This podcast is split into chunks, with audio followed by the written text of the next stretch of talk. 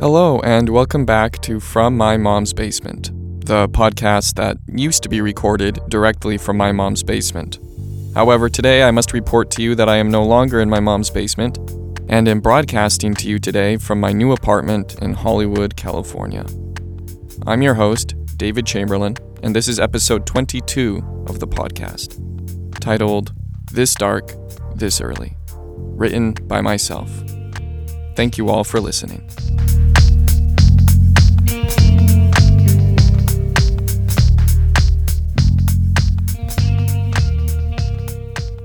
The rain came down hard and fast. White blisters exploded on the surface of the lake with each heavy droplet. I came away from the edge of the water and moved along the shore. Lights, orange and welcoming, began flashing to life on the other side of the lake. I moved towards them. The sun wasn't down yet, but the rain clouds were doing their best to make everything dark and cold. Inside, the resort was alive with people and music. Rain tapped against the windows as couples and families ate their dinner in the dining room. Everything was warm. I unraveled myself from my coat and scraped my boots off on the doormat.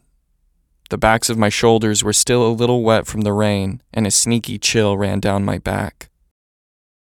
Mr. Carter? A young voice called. I turned towards the voice. A skinny boy in a maroon tuxedo was walking towards me, his hands outstretched. Please, he said, let me take your coat. He yanked the damp coat from my hands and folded it in half over his forearm. Uh, thank you, I mumbled. Of course, sir. He smiled and his acne danced across his face. Will you uh, be having dinner in your room again this evening, or would you like to eat here in the dining room tonight? Um, I think I'll take it in here, I said, surprising myself, if that's all right with you. The boy nodded excitedly, almost bowing. Yes, it, it would be our pleasure. Uh, please, uh, allow me to take you to your table. We already have one prepared. Thank you, I said. Hmm? The kid asked. Oh, I just said thank you. The lanky kid smiled and turned, and I followed him through the dining room, skirting around candlelit tables occupied by wealthy people in ugly clothes. They looked at me between bites of food. Some smiled, others frowned. We landed at the far end of the room. Things were quiet, and the light was dim. Will this be to your liking? The kid asked, gesturing to a small table butted up against the windows. Uh, sure, I said. This is great. Still holding my coat, the kid pulled out a chair and I sat down. He struggled to push me back beneath the table. Embarrassed, I waved him away. I'm fine, I said. I'm fine. Sir, he said, nodding and trotting out of sight. The windows were now long rectangles of blackness. The lights and people were reflected back into the room, looking as if another dining room hung suspended out in the night, floating above the black lake. I saw my own face staring out, ugly, fat, and old. In the far distance, the lights of a boat blinked and strobed against the water. The rain stopped. The usual, Mr. Carter? A measured voice asked. A tall, dark featured man was standing over my table, his fingers steepled at his waist. He wore a black tuxedo and had a finely manicured beard, something he must have groomed every morning. Uh, yes, I said. I think so, but maybe. Maybe I, th- I think I'd like to have some champagne tonight. Are we celebrating something, sir? The waiter asked with a shy smile. Oh, uh, no, I said. I, I don't think so. No, no occasion. The waiter smiled wide enough to show his brilliant set of teeth. Very good, sir. In that case, I'll bring out our finest. He winked and walked away. Sitting a few tables to my right was a handsome young couple who had already finished their dinner. They leaned over empty plates, digging their elbows into the tablecloth and whispering as if they might kiss. I watched their lips move in the candlelight flashing with emotion and desire.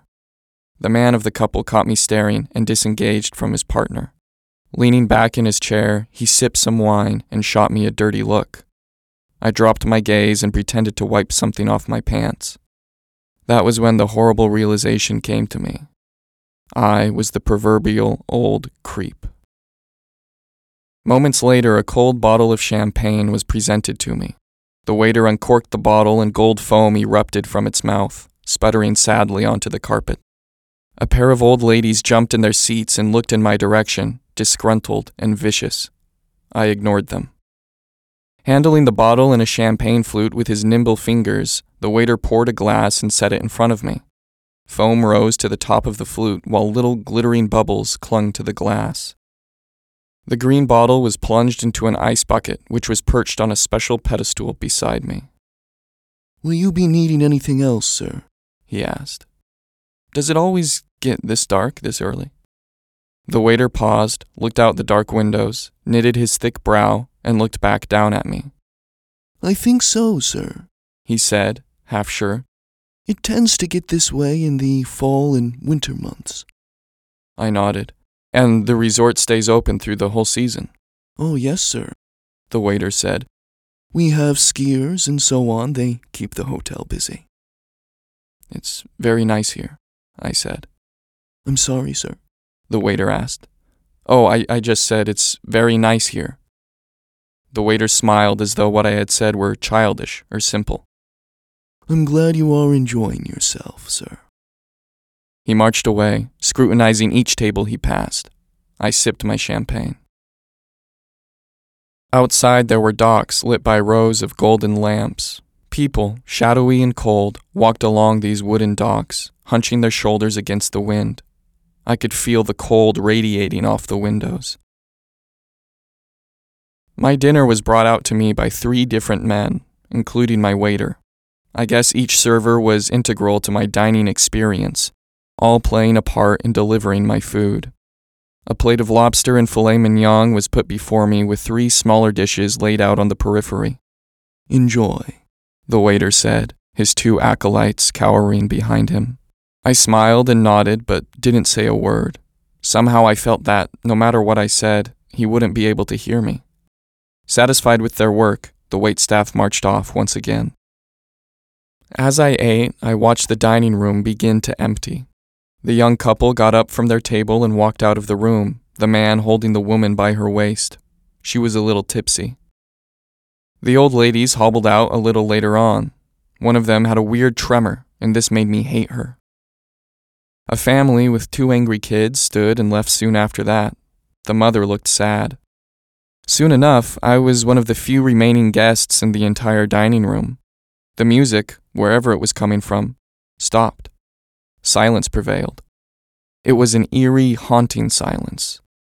Every now and then, silverware clinked against china, and the sound of cooks arguing came from the kitchen, muffled and strange. I saw my wife then. I saw her sitting across the table from me, munching on something sweet.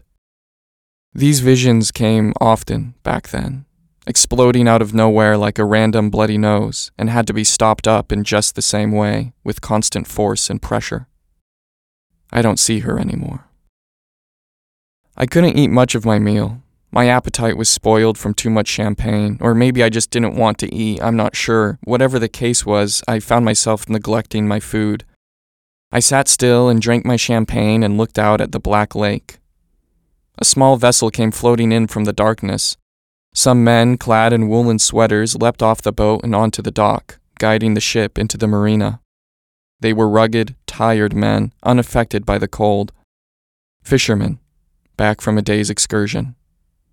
How would that be? I thought. How would that life be? Excuse me? A voice asked. I saw his reflection in the window. It was a middle aged man with a head almost as bald as mine. He wore wire framed glasses and his chin tapered into his neck. A thin ribbon of facial hair was the only partition separating his neck from his head. He was ugly. I don't like ugly people. I turned to face him, making sure I looked unapproachable. Yes, what is it? He swallowed.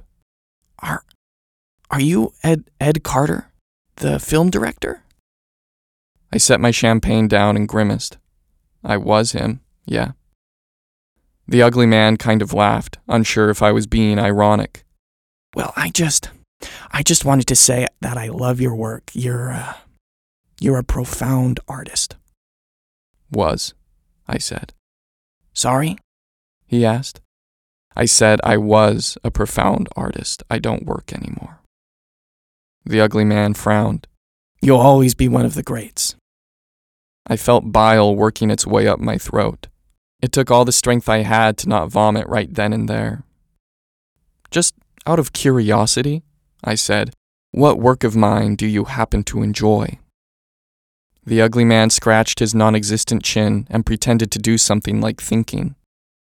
I, uh, I think everyone agrees that Digital v Analog is your masterpiece. Uh huh, I said. And do you know how old I was when I wrote that? Mm, young. 19. 19 years old. That movie was made 47 years ago. The ugly man nodded, pretending to understand. What about uh, Time Out of Time or Black Book? Do you like those films? The ugly man shrugged. I'm I'm sorry, I uh, I can't say I've heard of those ones. That's a shame, I said. Those ones are fairly new, and no one, including yourself, saw them. You know why? Um, no, I, I don't. Because they're terrible. That's why. I, I, I'm, I'm sorry, the ugly man said, backing away. I, I, I didn't mean to offend you. I should have taken dinner in my room. What? The ugly man asked. I said I should have taken dinner in my room.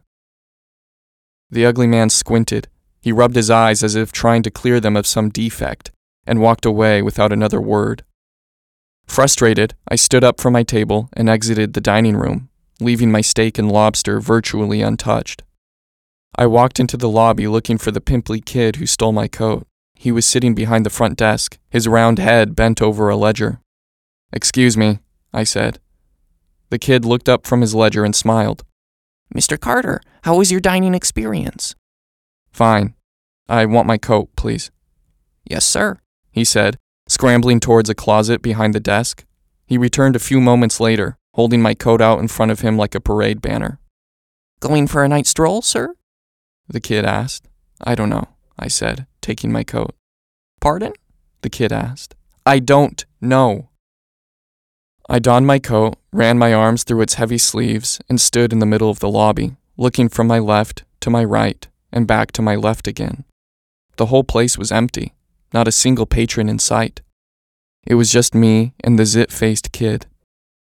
Across the lobby were windows three stories tall, floor to ceiling, which looked out onto the lake and the shadowy mountains beyond. My reflection stood in them, small and alone, and surrounded by blackness. Is there a problem, sir? The kid asked. No, I said. No, no, no problem. Sir? The kid asked again. Is there a problem? What's wrong? No! I shouted. There isn't a problem. I just said there wasn't a problem. Are you deaf? Is everyone here deaf? The kid moved around the desk and walked towards me with his head cocked in curious concern, as if he were approaching a helpless animal. Mr. Carter, he said in a soft voice, are, are you all right? My chest tightened and my throat started to close. I brushed past the kid and ran out of the lobby, desperate for some of that fresh, cold air. Coming down the steps from the entrance, I turned and ran full speed towards the road, uphill and through the tall grass. The wind burnt my face, and the ground was wet, and mud collected against my shoes, making them heavy. When I finally came to the road, I was out of breath and dizzy. Down below me, the resort stood as a quaint building, its windows punching yellow holes into the deep night. Snaking along the mountainside, the road was a long gray streak in the darkness, weaving its way down around the lake and across the valley beyond. There were headlights down there, bright little eyes moving fast some miles away. I thought that maybe, if I listened closely, I could hear the roar of that car's engine, and that maybe the car was going somewhere sweet and secluded, and that I could join it there and be away from everything.